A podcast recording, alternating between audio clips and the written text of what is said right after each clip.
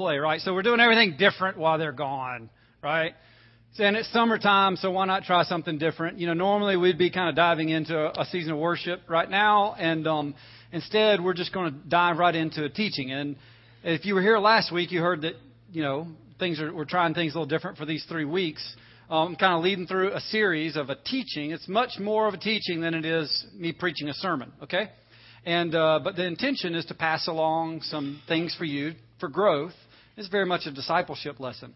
Um, so let me just kind of recap a little bit of where we were last week. Brandon, if I can have just a little bit more, because I'm going to lose my voice if I can't hear myself. Um, last week, what we were looking at is we were talking about recognizing that God speaks. We look at there are five clear ways that God speaks, you know, that we see in the Bible. He speaks through the Bible and through other people. He speaks through circumstances. Speaks to the person, you know, individually and he speaks through dreams and visions. And the reality is, is that God speaks because everything that He's about in connection with us, His creation, is to be with us. That was the plan in the garden before the fall, was that He could be with man. And we recognize in what we unpacked last week is that because God loves us and He wants a relationship with us, we recognize that communication is the foundation to healthy relationships. So God still speaks. And we looked at one way that God speaks, and that is specifically how He speaks to us personally. He speaks through His Word, but as, as we look at 1 Corinthians 2, we see that, you know, Scripture teaches us that who knows the mind of a man except the Spirit of the man, and who knows the mind of God except the Spirit of God? But we have the Spirit of Christ and the Jesus, we talked about this relationship, that Jesus lives in this dependent relationship with the Father and says, I simply do what I see the Father doing and say what, see the, what, say what I hear the Father saying. And he says of the Holy Spirit who's coming, he has, there are more things that I have to reveal to you, but my Spirit of truth, and who's a counselor, he's going to reveal these things to you there, because there is more that he wants to say to us. So how does he speak? We know, we see that he spoke to Moses in a burning bush. And I think a lot of times in church, when we hear about God speaking, we get kind of scared and we're like, you know, well, I've never heard an audible voice. Well, the reality is, again, back to that 1 Corinthians 2, that God speaks in thoughts. Who knows the thoughts of God except the Spirit of God? And so the Spirit of God can speak into our thoughts as He lives within us. And so, have you ever had an opportunity to feel like, man, I just feel led to? Or I just find myself saying something to somebody today, and I thought back, I'm like, I've never said, I never thought that before, and yet I found myself saying it. There's a good chance, it, specifically if it aligned itself with the truths of Scripture, that that was the Spirit of God speaking those thoughts in your head. So I gave you homework to go out and try to write a letter. I gave you three questions to write, and just read this question. Just start writing thoughts that come to your head. I'm not going to ask you for a show of hands of who did it and who didn't, but shame on you if you didn't, right? The plan, the purpose, is to invite you to begin dialoguing and engaging the Spirit of God who lives inside of you, if you are a Christian, and who longs to have a deeper relationship with you and engage with you as you engage with Him. And that happens not just by speaking to Him in prayer, but by learning how to listen and discern His thoughts from your thoughts. So that's where we are. Now, we're going to transition into this week as we kind of look at God's Word. But before we do that, we have to recognize that, as we talked about last week, it takes being a disciple of Jesus Christ, being a disciple of anybody and anything means following and applying the disciplines that they have. If you're a disciple of a world class chef, that chef is going to teach you certain disciplines that he has in the kitchen. We happen to be disciples of Jesus Christ, so there are certain disciplines spiritually that we practice to join Christ in who he is and what he's like. Listening is one of those. Studying his word is another one. But before we get into that, I have a, a, video that I want you to watch. You heard me mention Dallas Willard in a quote or two last week, and uh, you may again this week. But I wanted to introduce you to Dallas in this short clip as he speaks about disciplines.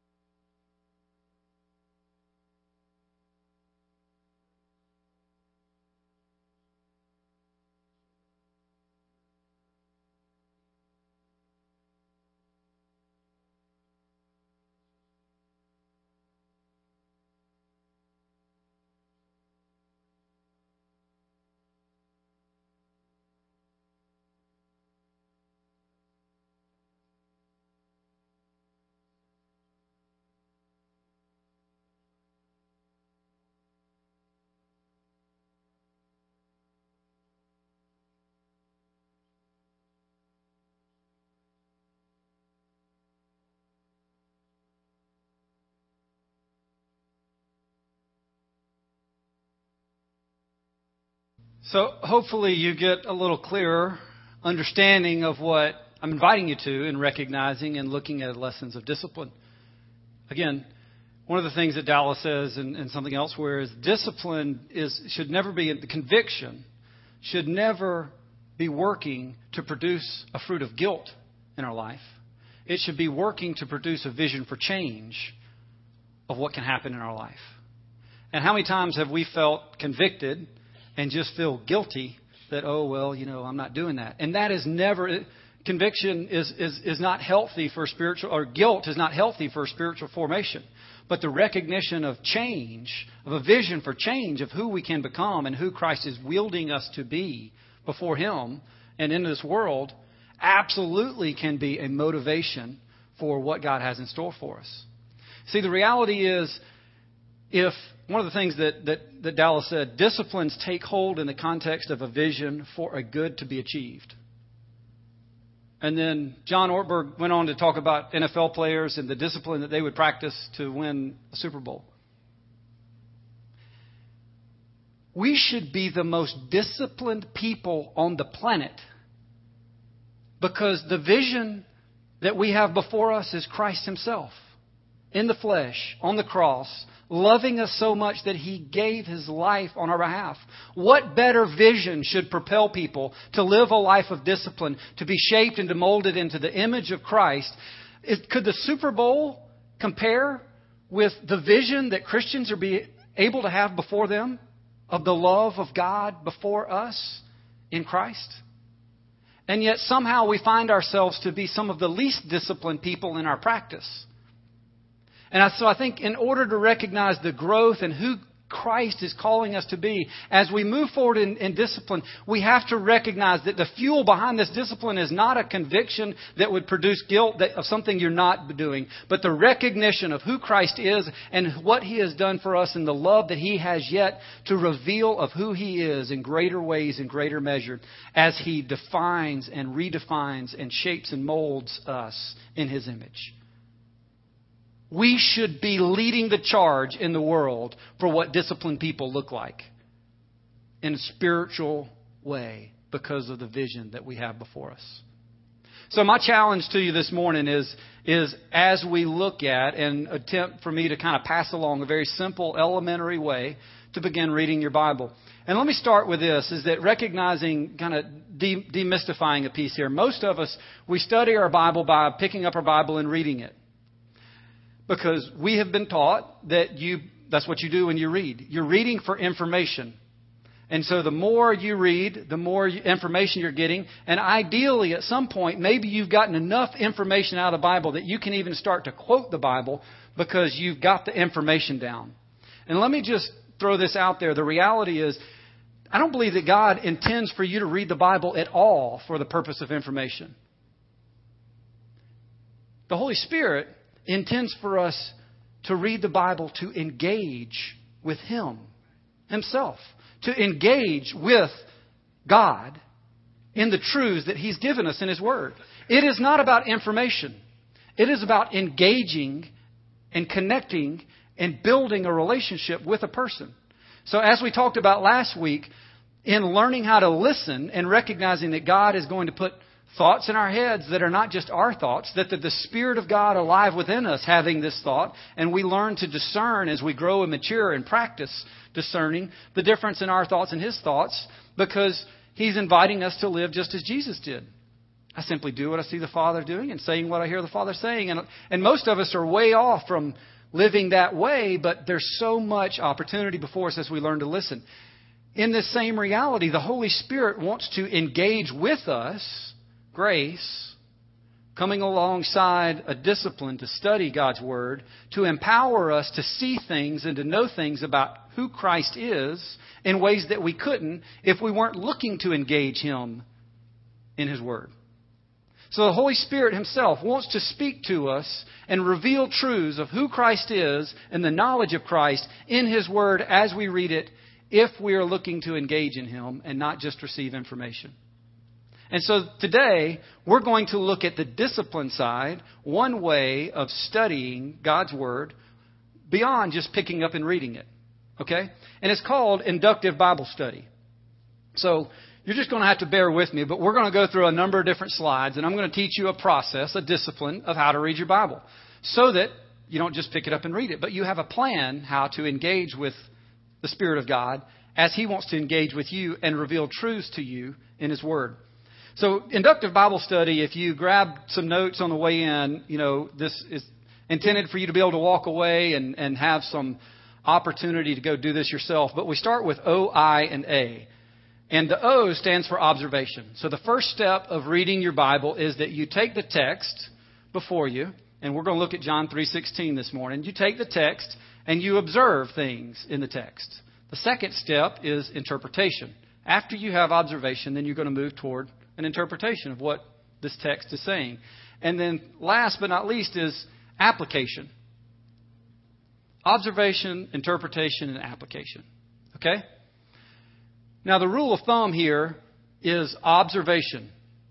Observation, observation, observation, interpretation, application. So when you're doing observation, you're beginning to learn to ask questions. Just like we talked about last week, it's really healthy.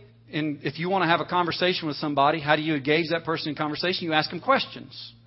This is what you're doing. You begin asking questions of the text and inviting the Holy Spirit to bring thoughts to mind that you wouldn't have necessarily seen otherwise.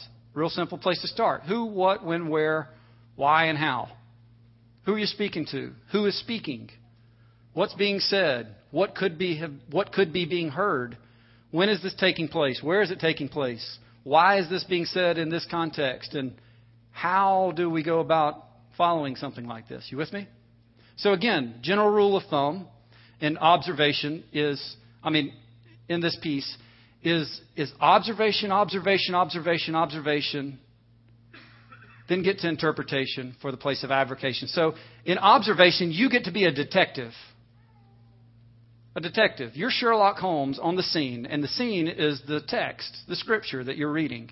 So if you think of a detective, when he shows up on a crime scene, he is asking a ton of questions in his head and of everybody around that could have seen what happened. He is trying to recreate the scene, recreate the crime. He is imagining this by being the person who committed the crime. He's trying to ask questions about who was present, where were they standing, what took place, what time did that take place, how did this happen, what led to this crime. You with me? And all the different angles that the detective can imagine this, he can start to recreate the crime scene and start to understand things that are less than just visibly known by the guy who walks by and saw that a murder took place. The detective is trying to get down beneath the surface of all the things, and he does that by asking questions and by imagining what's take, what has taken place. So you get to be the detective with Scripture and to dialogue and engage the Spirit of God by asking these very same questions. Let's look at the next slide there. So, the rule of thumb you only begin to move to interpretation after careful and thorough observation. The rule of thumb observation, observation, observation, observation, and then more observation so that you can get to interpretation. You can't observe enough. The more you can learn how to challenge and to observe in different angles, in different ways, the more you're going to learn. All of us are aware of some level of where church or where a person's theology has had interpretation of Scripture without careful observation. And whenever that happens, you could probably list a number of different ways that that's taken place or that you're aware of. It's not healthy. Because the reality is, truth is true. It's not subject to change, it's true. And God's word is true. And so when someone takes it out of context, per se, and tries to interpret a scripture apart from the context in which it was said within and the meaning behind this context, then things go awry. I have a problem with theology of prosperity gospel. I have a great problem with the prosperity gospel because they've taken statements of truth in the Bible and put them into a context to say that the Bible says something that it doesn't say. That you know, one one statement might be that God intends for every Christian to be rich and wealthy. Well, in some aspect, that's true in the right context, in the context that God desires for every person to sow up for themselves riches in heaven. Absolutely. He desires for every one of us to work and to sow so that there are riches that we inherit in the eternal dwelling that He is inviting us into. But if God intended for every Christian to be physically wealthy, then why did Jesus have to ask Peter to go catch a fish and take the coin out of its mouth to pay their taxes? Why was he born in a stable? Why did he never seem to have two cents to his name and he was the Son of God? It doesn't align itself with the truths of God as Scripture should in order for proper interpretation to be made. Now, the reality is, Jesus doesn't have a problem with money. There is nothing inherently wrong with money or finances or wealth. Jesus, as he speaks to finances and wealth, is always speaking to the motivation of the heart of the place that, of priority that those finances and those wealth, that wealth has in the person's heart. So for wealth to have a place in a person's heart higher than what Christ would have is not healthy. You with me? So it's all about, it's not about the money, it is about the heart. You with me?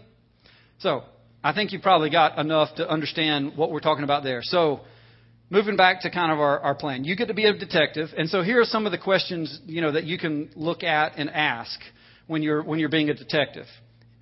Is the geographical location important for what's being said? As you're reading through the text and find something, ask these just simple questions to ask.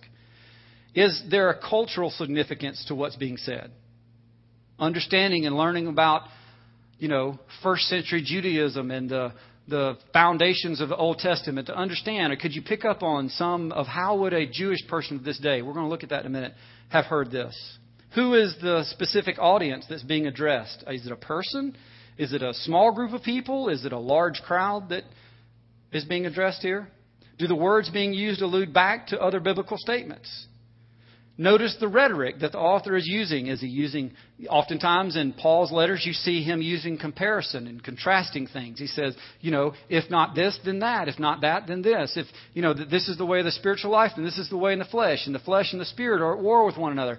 Paul loves to use contrast to make his point and to expel the truth of what he's trying to say. So, what type of rhetoric is being used by the author as you're observing what's being said? We're going to look this morning and be detectives just in one direction, one specific lens. There are a number of different glasses that you could put on to look at a text from. We're going to take one perspective and look at it from that perspective and see if there's something more that we get out of out of scripture than just by reading it or not engaging with it to ask questions about it. And that is we're going to look at this this I think it's the third one down who is the specific audience being addressed? Now, I've chosen a text that you're all familiar with, John 3:16. Everybody feel like John 3:16? You know, I probably could have quoted John. I grew up in the church. I probably could have quoted John 3:16 by the time I was 8 or 9 years old, right? For God so loved the world, he gave his only son, whoever believes in him should not perish but have everlasting life, right? You all know John 3:16. Well, the reality is this is one of, maybe I said this a minute ago, this is one of the realities of why we study so we don't study for information because if you think you know what's being said, you won't study. If you think you know the Bible and you've read the Bible before, you'll check that box and you won't go study it. But you study to engage. So we're going to engage in John 3:16 and see if there's more to it than what we think we already know. So let's let's look at this piece. We're going to look at the audience. In order to look at the audience, I'm going to begin reading to you the context so you're going to have to bear with me. You're having to practice some discipline to stay awake. You're going to bear with me as I read some passages to you this morning. I'm going to begin because we're going to look at the setting of John 3:16 and the audience that Jesus is speaking to in John 3:16. I'm going to begin reading in chapter 2 verse 23. Now while Jesus, while he was in Jerusalem, at the Passover feast, many people saw the miraculous signs that he was doing and believed in his name, but Jesus would not entrust himself to them, for he knew all men, and he did not need man's testimony about man, for he knew what was in a man. Now there was a man who was a Pharisee named Nicodemus, a member of the Jewish ruling council. He came to Jesus at night and said, Rabbi, we know that you are a teacher who has come from God. For no one could perform the miracles and signs you are doing if God did not, uh, if God were not with him. In reply, Jesus declared, I tell you the truth, no one can see the kingdom of God unless he is born again. How can a man be born when he is a, when he is old? Nicodemus asked. Surely he cannot enter a second time into his mother's womb to be born. And Jesus answered, I tell you the truth, no one can enter the kingdom of God unless he is born of the water and of the Spirit. Flesh gives birth to flesh, and the Spirit uh, gives birth to spirit.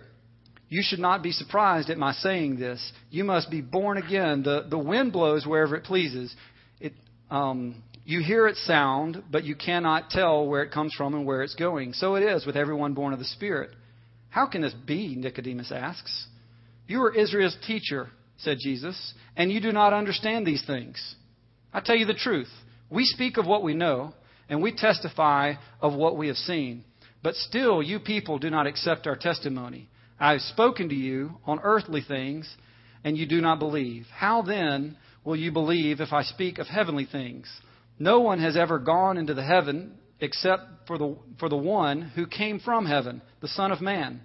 Just as Moses was lifted up, uh, lifted up the snake in the desert, so the Son of Man must be lifted up, that, that everyone who believes in him may have eternal life. For God so loved the world that he gave his only Son, that whoever believes in him shall shall not perish but have eternal life. For God did not send his Son into the world to condemn the world, but to save the world through him.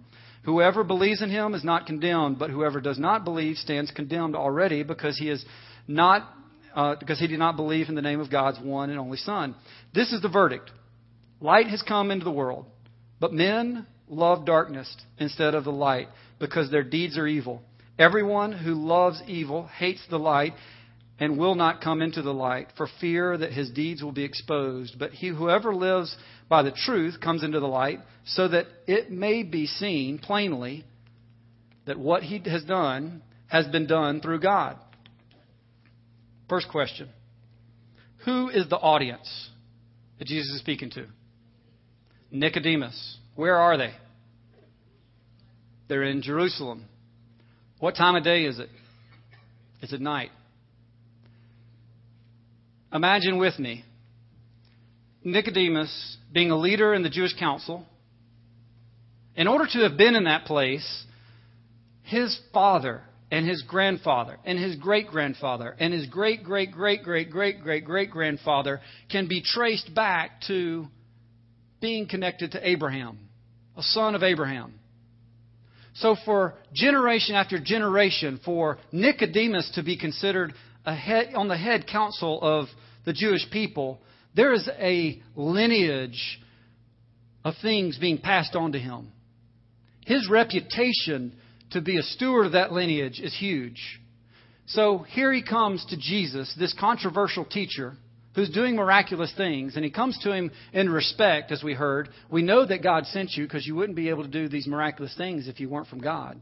And so he comes to him to engage with Jesus, but he comes to him also, most likely, to protect his name, to protect his reputation. He comes to him under the curtain of night. Important to maybe understand? Important to recognize that who Nicodemus is and who Jesus is speaking to and the things in which Jesus is speaking. All right, moving on to the next piece. So we see this Nicodemus. We've seen that it came tonight, and we see that they're in Jerusalem. Now we're going to look at the text itself, verse 16. For God so loved the world. For God so loved. Now, we have to recognize those three words, this is early on in Jesus' ministry. We're in John chapter 3. There are a lot more chapters in John.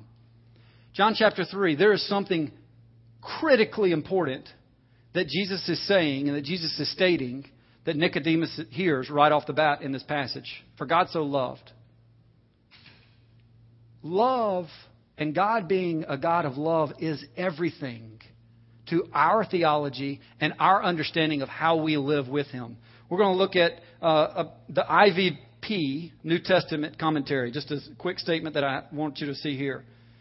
It reads, Since God is love, which is what we see written in 1 John 4 8, and love is the laying down of one's life, which we see in 1 John 3:16, it is precisely in the cross that we see God most clearly. That God is love is the good news. This revelation is the gospel. That God is love is good news. And when we recognize what love is, and we recognize that God is love, then we recognize a lot about ourselves and who God is calling us to be. One of the first things I want you to know and see about love is that love always looks for what is good. It does not seek what is best for self, but is always considering others. God, our Father in heaven, looks down, and out of love, He is looking for what is best for us. He's looking, it always considers others. You with me? Love is not selfish, as we see in 1 Corinthians 13. Love is always considering how this is going to affect others. Now, we all have desires, right? Let me back up. I'm getting ahead of myself. It is the great human catastrophe, Dallas Willard says, that humans do not always desire what is good, as God does. Third statement desire of the human or of, of our flesh is singularly focused. And desires that are subordinate to love can be healthy, but desires that exist outside this means are destructive. We all have desires. The reality is, desires are unhealthy when they're not subordinate to love. But if love is always considering others, then desires can be healthy if they're submissive to it. So it is healthy for a husband to love his wife and to have desire for her as he is considering how this affects her. But for a husband to want to have his way and not be considerate of his wife is unhealthy. You with me? Desire itself is not unhealthy. Desire that does not want to submit under love, that considers how this affects others, is what is unhealthy. God created man and women with desires, but He invites those desires to be submissive under Himself and under love. God Himself is living this way, and He is inviting us to learn how to and join Him in living in that same manner for everything that we're about to be submissive under love. So here's one of the realities, and as a pastor, I can tell you this to be true. In almost 15 years of being in full time ministry, one of the things that I see over and over and over again is where people come to seek spiritual guidance is because is, is oftentimes a hiccup or an issue or stress that they have in life. Most of the time, or a lot of the time, clearly, it's an area where they've not been able to trust God. They don't believe to the point of action that God can be trusted. They feel like they have to be able to be in control of the situation in order for this thing to work out the way they see it to happen. But if we can practice recognizing that God is a God of love and we recognize the truths that he says in Scripture that I'll work all things out to the good of those who love me and are called according to my purpose, that we recognize that he has plans for us, plans for our future, for us to be prosperous, for these things to work out good, that throughout the Old and the New Testament we see these, uh, these, these, these passages that align themselves with saying who God is and that the way he lives is to love us and that is good for us. But this need for control that can't trust God to be loving or doesn't trust that God really does have considered what's best for us in this. And so when that is the case, then things the priority gets out of place. And we're not living our lives in submission to recognizing God as a God of love. And so we've taken control. And when we take control and we don't trust, then worry is at hand. Anxiousness is at hand. But God's Spirit is a spirit of peace as it falls under, we get to experience the peace of, of Christ with us. Are you with me? You following? That understanding God is a God of love is huge to a theology of how we're to live because this is who He is. And Jesus is stating this right off the bat as a critical point. The next thing we see that Jesus is saying, for, you know, for the Father so loved the world, for God so loved the world, right? Now, I grew up in the church, as you heard me say a few minutes ago. I grew up learning this, or at least the way I interpreted it was that for God so loved you, Scott, that he gave his only son, that whoever believes, if you believe in him, you will not perish but have eternal life. Now, maybe you're not like me. Maybe you read through the details of the text better than I did growing up. But I had this understanding of this passage to be for God so loved you that he gave his only son. If you believe in him, then you can have eternal life. Well, that's great. That's true. God does love me, and I do get to have eternal life as I believe in him. But the reality is, if I read it from the context of for God so loved you, Scott, then the application will be tremendously short of what is actually said. If I read it in the context, for God so loved you, Scott, then once I've believed in Jesus Christ, then I have this assurance that I'll have eternal life with Him. That I won't perish, but have eternal life. But that's not what the text says. So the text says, For God so loved the world, of which I'm a part of. So, yes, it includes me, but it's not just about me. For God so loved the world, God loved who? Everybody. So now there is more to be had. There's more work to be done because not everyone has yet come to believe and therefore have eternal life. So God is at work redeeming the world that He created that is lost and broken and fractured from Him. And as I come into His world, as I recognize myself in belief in Him, now I get to join with Him in helping redeem the world that He loves. Radically different perspective just on one word in this passage that really changed my life. Recognizing that, yes, Jesus died on the cross for me and I believe in him, but there's no box to check that that's done and that there's no responsibility that I have to move beyond this point. That at the point of my decision to believe in Christ and to accept him, my spiritual life is not over. My spiritual life just was birthed. And just like it, it would be a tragedy for the birth of a baby to end after a day, it's a greater tragedy in the spiritual realm for the life of a Christian to end after their decision to be a follower of Jesus Christ. That is just the birthing point in which Jesus then wants to grow a spiritual person into the image of who he is, the Son of God, that lives to love this world that the Father loves and his heart is broken for, and he has done everything to redeem those who have not yet believed. And the opportunity they can have to have eternal life. But it takes growth from a child from the moment it was born to adulthood to mature, just as it takes growth for you and I to recognize that God has more work to do in us, and we need to get off our get out of our high chair and onto the reality that we need to grow and have His heart be the heart that flows in us and through us. And He does that by leading us and by coming alongside in grace and giving us a spirit to continually teach and guide and rec- help, help us recognize who Christ is and who we're called to be. For God so loved the world that He gave His only Son. Now, back to Nicodemus. Nicodemus is, as we stated, a leader in the Jewish council. In order for Nicodemus to have been in such a position, by the time he was 12, he would have had to recite the Pentateuch. The Pentateuch is the first five Bibles of the first, first, first five books of the Bible Genesis, Exodus, Leviticus, Numbers, and Deuteronomy. I don't know about you, but I'm intimidated by that. Nicodemus knew his Bible. Nicodemus knew that when Jesus said, one and only Son, a light bulb went off in his head. So let me just kind of show you a little piece. Maybe you know this, maybe you don't. This is for those who haven't seen it yet.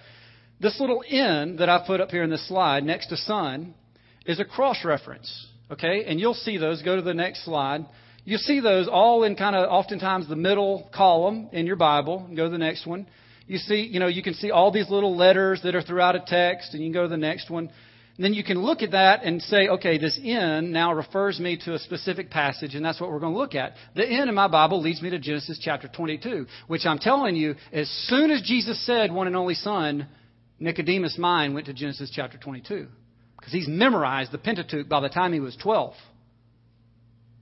He can quote for you, word by word, Genesis chapter 22. So let's look at Genesis chapter 22. If you have your Bibles, you can turn with me. If not, I'm going to read to you. Specifically, verse, verse 12, but I'm going to begin reading up to that. Most of you know this story. It's a famous passage in the Old Testament. I'm going to begin reading in the first verse, Genesis chapter 22. Sometime later, God tested Abraham, and he said to him, Abraham, Here I am, he replied. Then God said, Take your son, your only son Isaac, whom you love, and go to the region of Moriah. Sacrifice him there as a burnt offering. Only one of the, on one of the mountains I will tell you. Early the next morning, Abraham got up and saddled his donkey.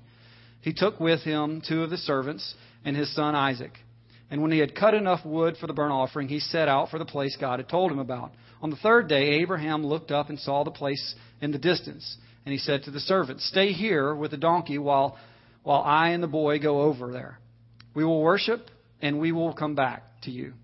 Abraham took the wood uh, for, the, for the burnt offering and placed it on his son, Isaac. And he himself carried the fire and the knife. As the two of them went together, Isaac spoke to, the, to his father, Abraham. Father? Yes, son, Abraham replied. The fire and the wood are here, Isaac said, but where is the lamb for the burnt offering? Abraham answered, God himself will provide the lamb for the burnt offering, my son.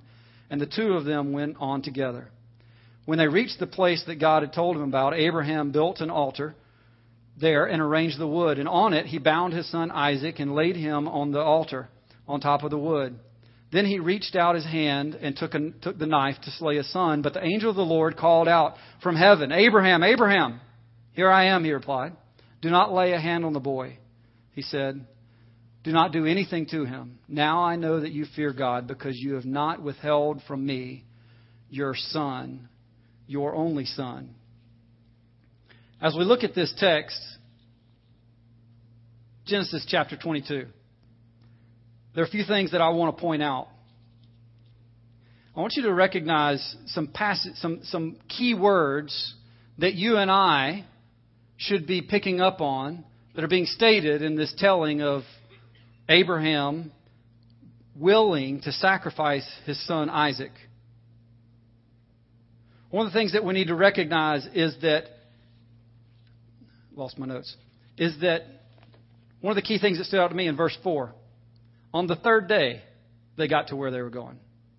Verse 5 Then we will come back to you. Now, pause Again, Nicodemus knows this, he's memorized it.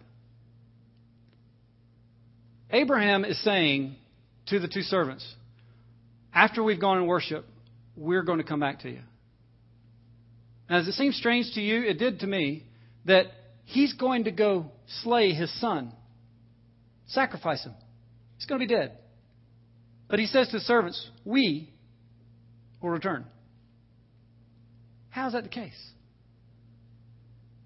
I'm convinced that Abraham knew and believed God that this is Isaac, and you've already given me a promise that through him I'm going to have descendants as numerous as the stars in the sky and the sands of the earth, and that if the Lord is inviting me to sacrifice him, then the Lord is going to raise him from the dead because we are going to return.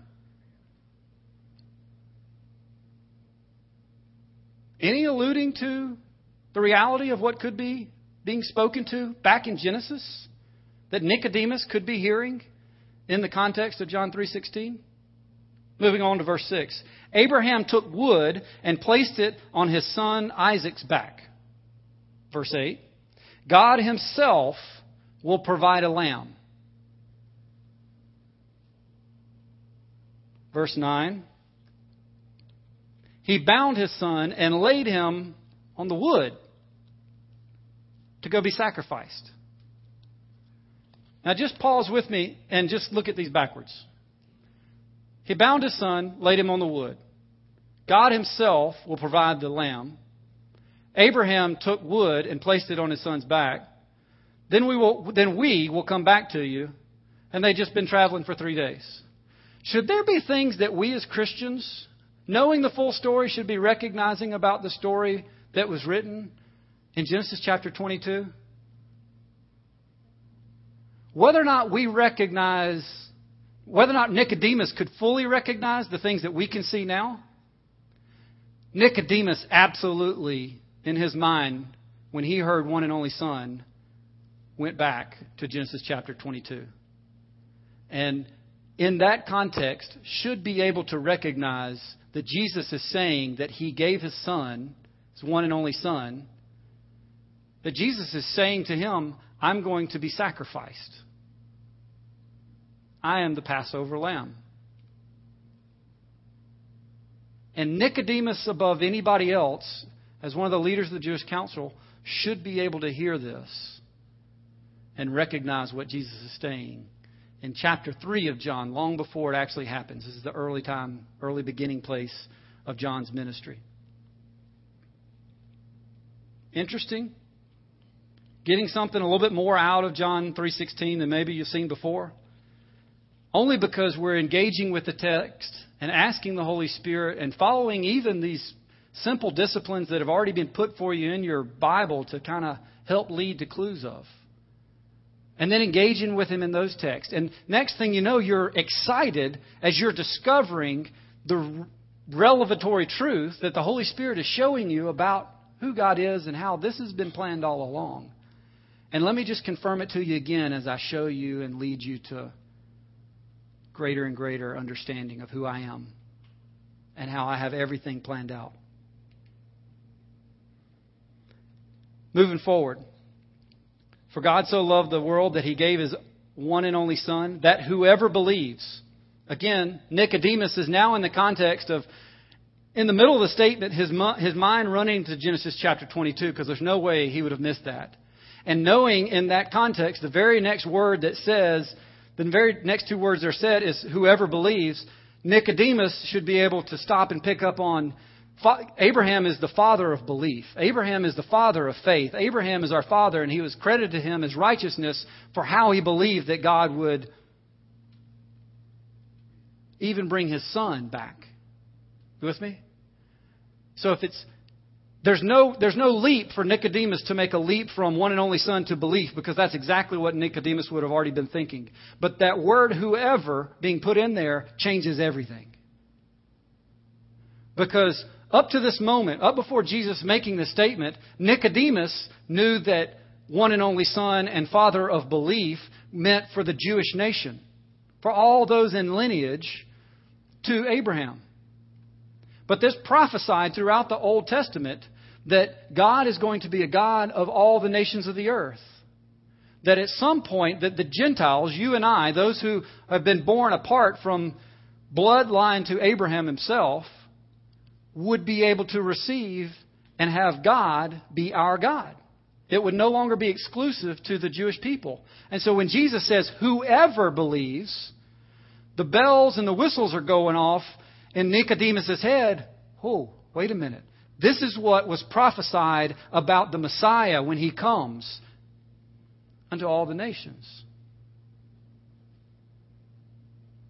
This is the Messiah. And all who believe in him will inherit eternal life. Well, and eternal life was reserved for those who were sons of Abraham. Now it's being stated that eternal life will be given to whomever believes in the Son of God. If you hear this, if you can imagine reading this from Nicodemus' perspective, if this is a 9.0 on the Richter scale of his theology. But it's the fulfillment of all that's being spoken to in the Old Testament of what to expect and what to see. And it's just being captured in this one verse. Now, this is one angle, one perspective that we can look at a text in Scripture and just begin asking questions and have a understanding of what might be being said beyond what we've always known by just diving into reading the Bible, passing over that verse, being able to quote it. Why stop and consider the words being said, or why even stop and ask it questions? Because I understand it. And that's where we fool ourselves, and that's where we miss the awesome things that God has in store for us. So, if you think you've gotten anything out of just looking at a passage that you know, then I've got some homework for you. Homework.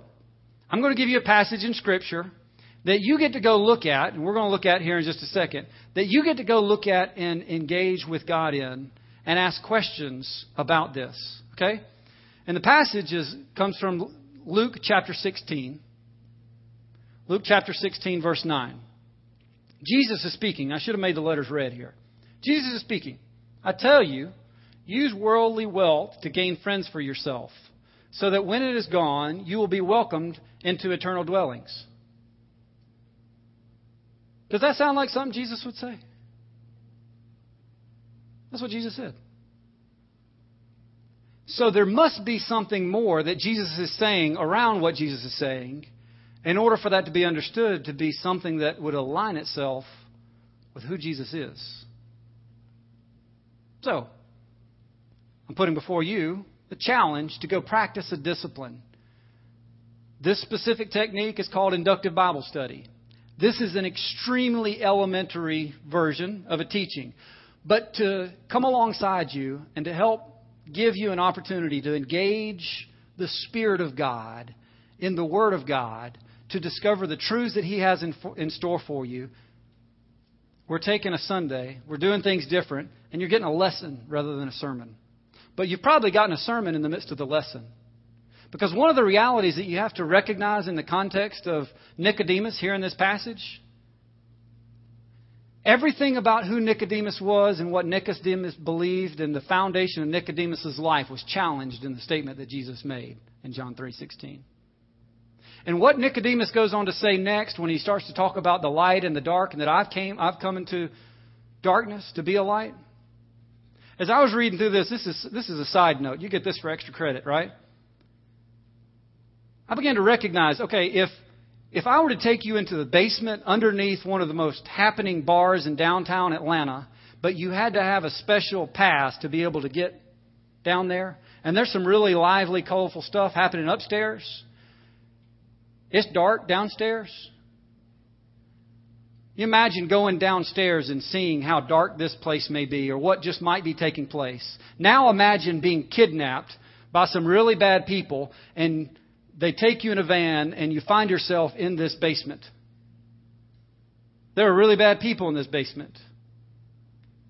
Would you be glad when the police showed up and the flashlight started shining around the room? And would the people who kidnapped you be glad when the flashlight started shining around the room? That's a modern day interpretation of a little bit of the principle that Jesus is speaking to, that he's speaking to Nicodemus when he say, but those who don't want their stuff exposed, Nicodemus, don't want to come into the light. And it's an invitation to Nicodemus and an invitation for you and me to know and to recognize that God is a God of truth and He is going to come with lights ablaze and it's going to challenge our hearts. So I don't apologize for challenging or inviting you to spiritual disciplines because of the vision of the opportunity that God is inviting you to practice those disciplines. To join His Spirit, a Spirit of grace that will empower you to do what you cannot do on your own. As you're doing your part and I'm doing my part, and we do what we can't apart from practice and apart from diving into who He is. I'm going to close with this. I'm convinced God has big things that He wants to do in your life. And He wants to do in my life. And He wants to do in the life of Vintage. But that God is a God who is redeeming the world and wants to include us in it. And wants to change our hearts in the process from being hearts that are fixed on our own desires and instead have our hearts that are submissive to love and that are fixed on His desires, that consider how to love other people. And you don't want to miss out on the opportunities that God has in store for you to see the kingdom of God come on earth as it is in heaven. And to see lives transformed before your very eyes because they got a glimpse of the vision of who Christ is. Because you were simply doing what you saw the Father doing and saying what you hear the Father say. So, my challenge is for you to engage with Him in His Word and to listen and to further grow that relationship as He has for you to mature as a Christian. Let's pray. Father, thank you for the plans that you have. Thank you that you, this is not just for us. Thank you that you are at work and you are redeeming and you will not stop. Thank you, Lord, that you love us, and because you love us, you include us in the work that you do. Thank you for not passing us by. But Lord, we, let, we recognize right now, just by the passage that we see and imagining it from Nicodemus' perspective, it does mean that you may challenge the very core of who we are. And thank you for loving us so much that you do just that. So, Father, I just pray that your Spirit move in this place on our hearts and give us a vision of the transformation that you know all about, of who we can be as we live our life with, with our ultimate priority to engage you in who you are. We're going to take this, this moment